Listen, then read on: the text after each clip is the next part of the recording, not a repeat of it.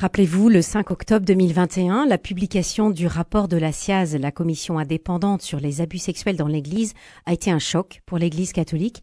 Le rapport Sauvé estimait en effet à 216 000 le nombre de victimes. Les évêques de France, bouleversés par la voix des victimes, ainsi que les catholiques, hein, euh, voix des victimes dont les témoignages figuraient en annexe du dit rapport, euh, ces évêques se sont saisis du sujet. Pour la province de Toulouse, un pôle de prévention et de lutte contre les abus a été spécifiquement créé. Son coordinateur est notre invité. Bonjour, monseigneur Xavier Darod. Bonjour à tous. Bonjour Isabelle. Nous allons voir avec vous ce qui a été mis en place depuis la création de ce pôle provincial. Lors de l'Assemblée plénière des évêques de France de novembre dernier, Marie de Reims-Vaucresson a été nommée présidente de l'INIR, l'instance de reconnaissance et de réparation dédiée, aux victimes. Elle annonçait notre but sera d'écouter les attentes et les besoins exprimés, d'aider les victimes à évaluer ce qui est bon pour elles et de répondre au plus près à leurs demandes. Au niveau du pôle provincial, pour la province de Toulouse, monseigneur Xavier Darod, est-ce que c'est justement ce même rôle que remplissent les cellules d'écoute? Les cellules d'écoute euh, font un, dans la province un, travail euh, tout à fait remarquable. J'ai eu euh, l'occasion justement au début de, la création de ce pôle, donc qui, je le rappelle, a été lancé à l'initiative de l'ensemble des évêques de la province, donc de l'ancienne région Midi-Pyrénées. Ce sont huit diocèses qui sont donc ainsi rassemblés. Euh, j'ai eu donc l'occasion au tout début de ma mission, pour euh, bien comprendre comment les choses fonctionnaient, d'aller faire le tour euh, des différents membres des cellules d'écoute et des diocèses et de voir le travail tout à fait remarquable qu'ils peuvent faire d'écoute, d'attention, de compassion vis-à-vis des, des, victimes et donc de, également de suivi des dossiers. Donc le pôle provincial a été lancé donc euh, pour pouvoir permettre une meilleure coordination, un meilleur travail de, toutes ces cellules.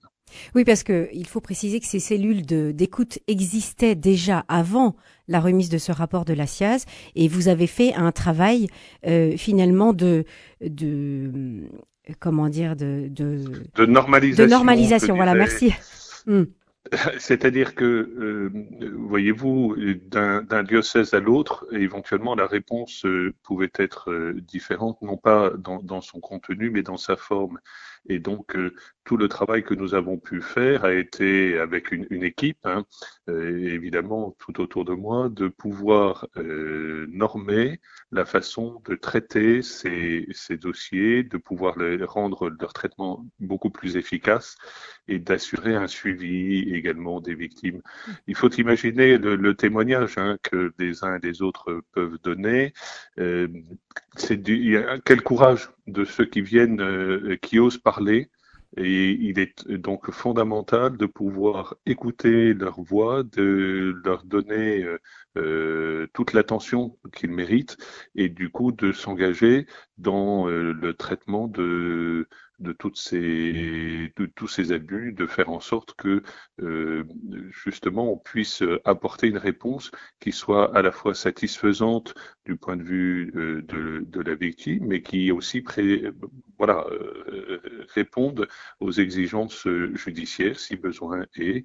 Et parmi ces exigences judiciaires, il y a évidemment la présomption d'innocence, mais aussi lorsque des faits sont avérés, que l'on puisse poursuivre euh, les, les, les, abus et les abuseurs de, de, façon à ce que cela ne se reproduise jamais plus. Notre pape nous l'a bien dit, c'est une, euh, on essaye de travailler pour faire en sorte que l'Église soit une maison sûre. Une maison sûre, oui.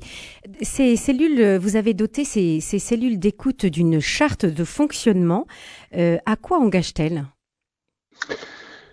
Eh bien, euh, il nous semblait essentiel que le niveau de, de traitement des dossiers soit euh, constant à, travers toute la, toute la province. Or, on se rend bien compte que les ressources des diocèses, euh, en termes de personnel, en termes de connaissances, sont différents. Et donc, il était important que des diocèses peut-être plus dotés puissent aider, par ailleurs, des, des diocèses moins, moins riches et puis qu'il y ait donc une égalité de traitement des dossiers et puis surtout une rigueur dans la façon dont euh, cela est abordé, ce qui euh, vraiment est, le cas. Et, je suis assez touché de la façon dont les membres des cellules d'écoute sont heureux de pouvoir travailler désormais ensemble au niveau de la province.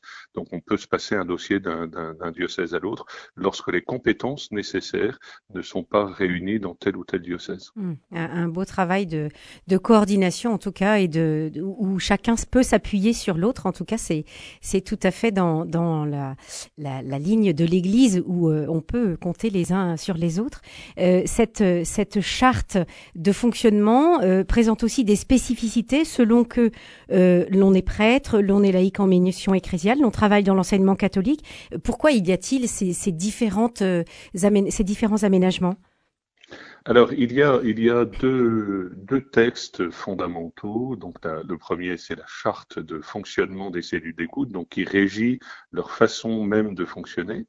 Et puis, les évêques ont souhaité qu'il y ait, comme euh, dans beaucoup de diocèses, en fait, euh, également la reprise d'une charte de bonne conduite et de prévention des abus. Donc, il s'adresse à toutes les personnes, en fait, qui exercent auprès de jeunes ou de personnes vulnérables.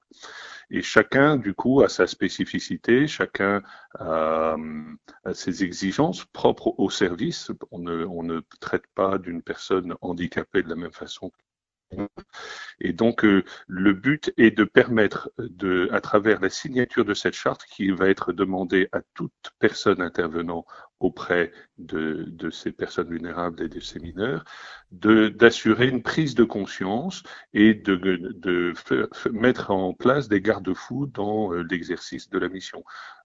tout simplement, pour donner un exemple, euh, on laisse pas un, adulte seul euh, dans une pièce fermée avec un mineur. Euh, on, dans la,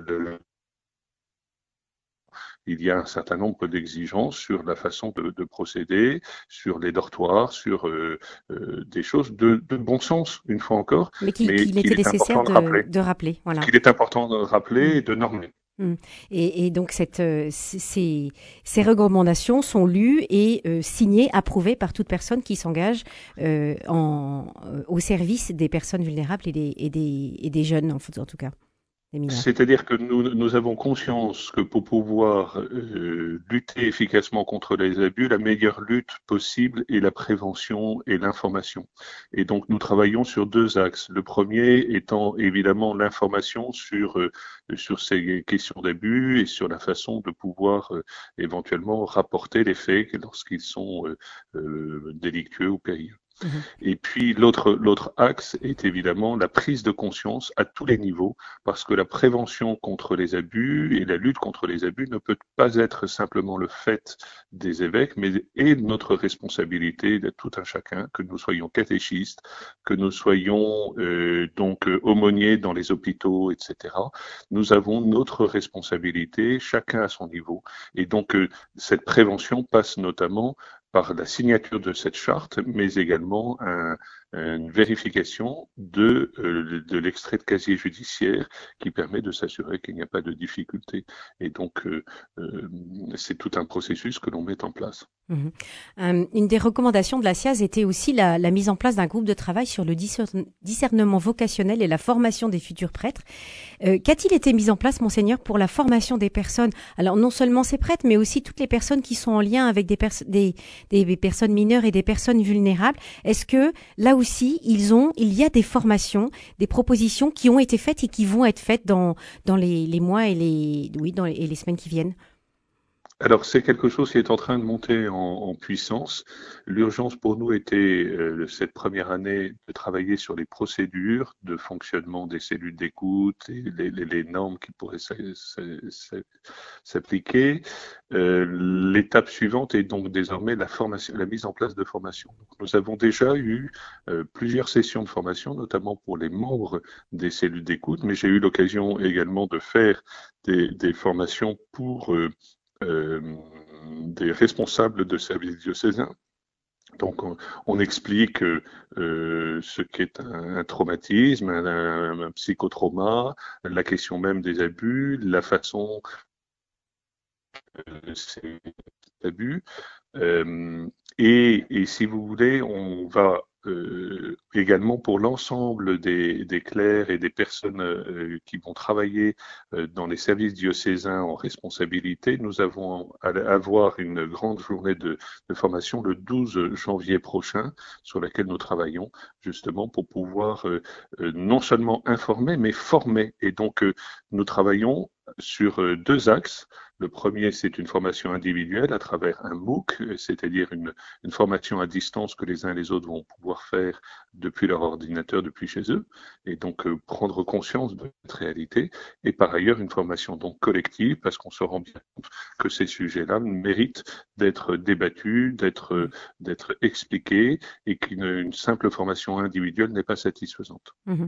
Alors précisons euh, toutefois que l'indemnisation des victimes ne se fait pas au niveau de la province, hein, elle se fait euh, grâce au CELAM, ce fonds spécifique euh, qui a été constitué par les évêques.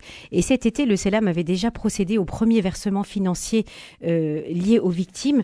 Je, cite le, directeur de ce fonds qui expliquait que ce fonds est l'expression concrète d'une large prise de conscience de la nécessité de réparation due aux victimes, mais il finance aussi des initiatives de prévention. C'était le, président de ce fonds, CELAM, Gilles Vermeau-Desroches.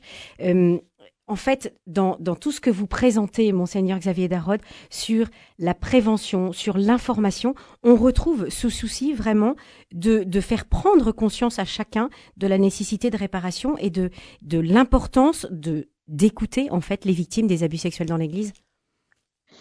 C'est-à-dire que nous avons notamment des associations de victimes hein, qui, qui, nous ont aidés dans cette prise de conscience et je voudrais leur rendre hommage. Euh, il y en est une notamment, mais c'est non pas parce qu'elle est spécifique, hein, mais parce que son titre euh, dit, bien la chose, c'est euh, la, parole libérée. Je crois qu'il était temps aussi que nous puissions avoir une écoute libérée. Voyez-vous, l'ampleur de, de, ces, de ces abus euh, a pu frapper dans l'Église catholique, mais il, je crois qu'il est important aussi de prendre conscience que c'est quelque chose qui est extrêmement diffus également dans toute la société française.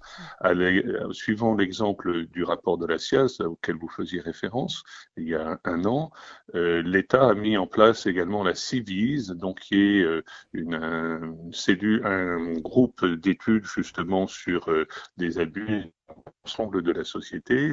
La CIVIS, donc euh, instance d'État, rappelait que on est euh, à plus de 100 000, 116 000 abus par an de, de, victimes. Donc c'est tout à fait considérable. Mm. c'est quelque chose qui, qui malheureusement est massif et dont notre société n'a pas pris la mesure. C'est une personne sur dix qui euh, est, est, touché. Si vous êtes en plus handicapé, le risque est d'autant plus grand d'être abusé. Euh, et donc, euh, quand on entend le témoignage des victimes et euh, le côté dramatique que cela peut avoir en termes de répercussions sur leur vie professionnelle, leur, vie, sentimentale, leur vie sexuelle, euh, c'est un, un, un, problème majeur actuellement de notre société. L'Église a été, euh, en tout cas, euh, euh, on va dire, précurseur. Merci beaucoup, monseigneur Xavier Darod, pour toutes ces précisions sur l'accompagnement et le, la prise en charge des victimes d'abus sexuels dans l'Église via le pôle provincial. Merci à vous. Merci.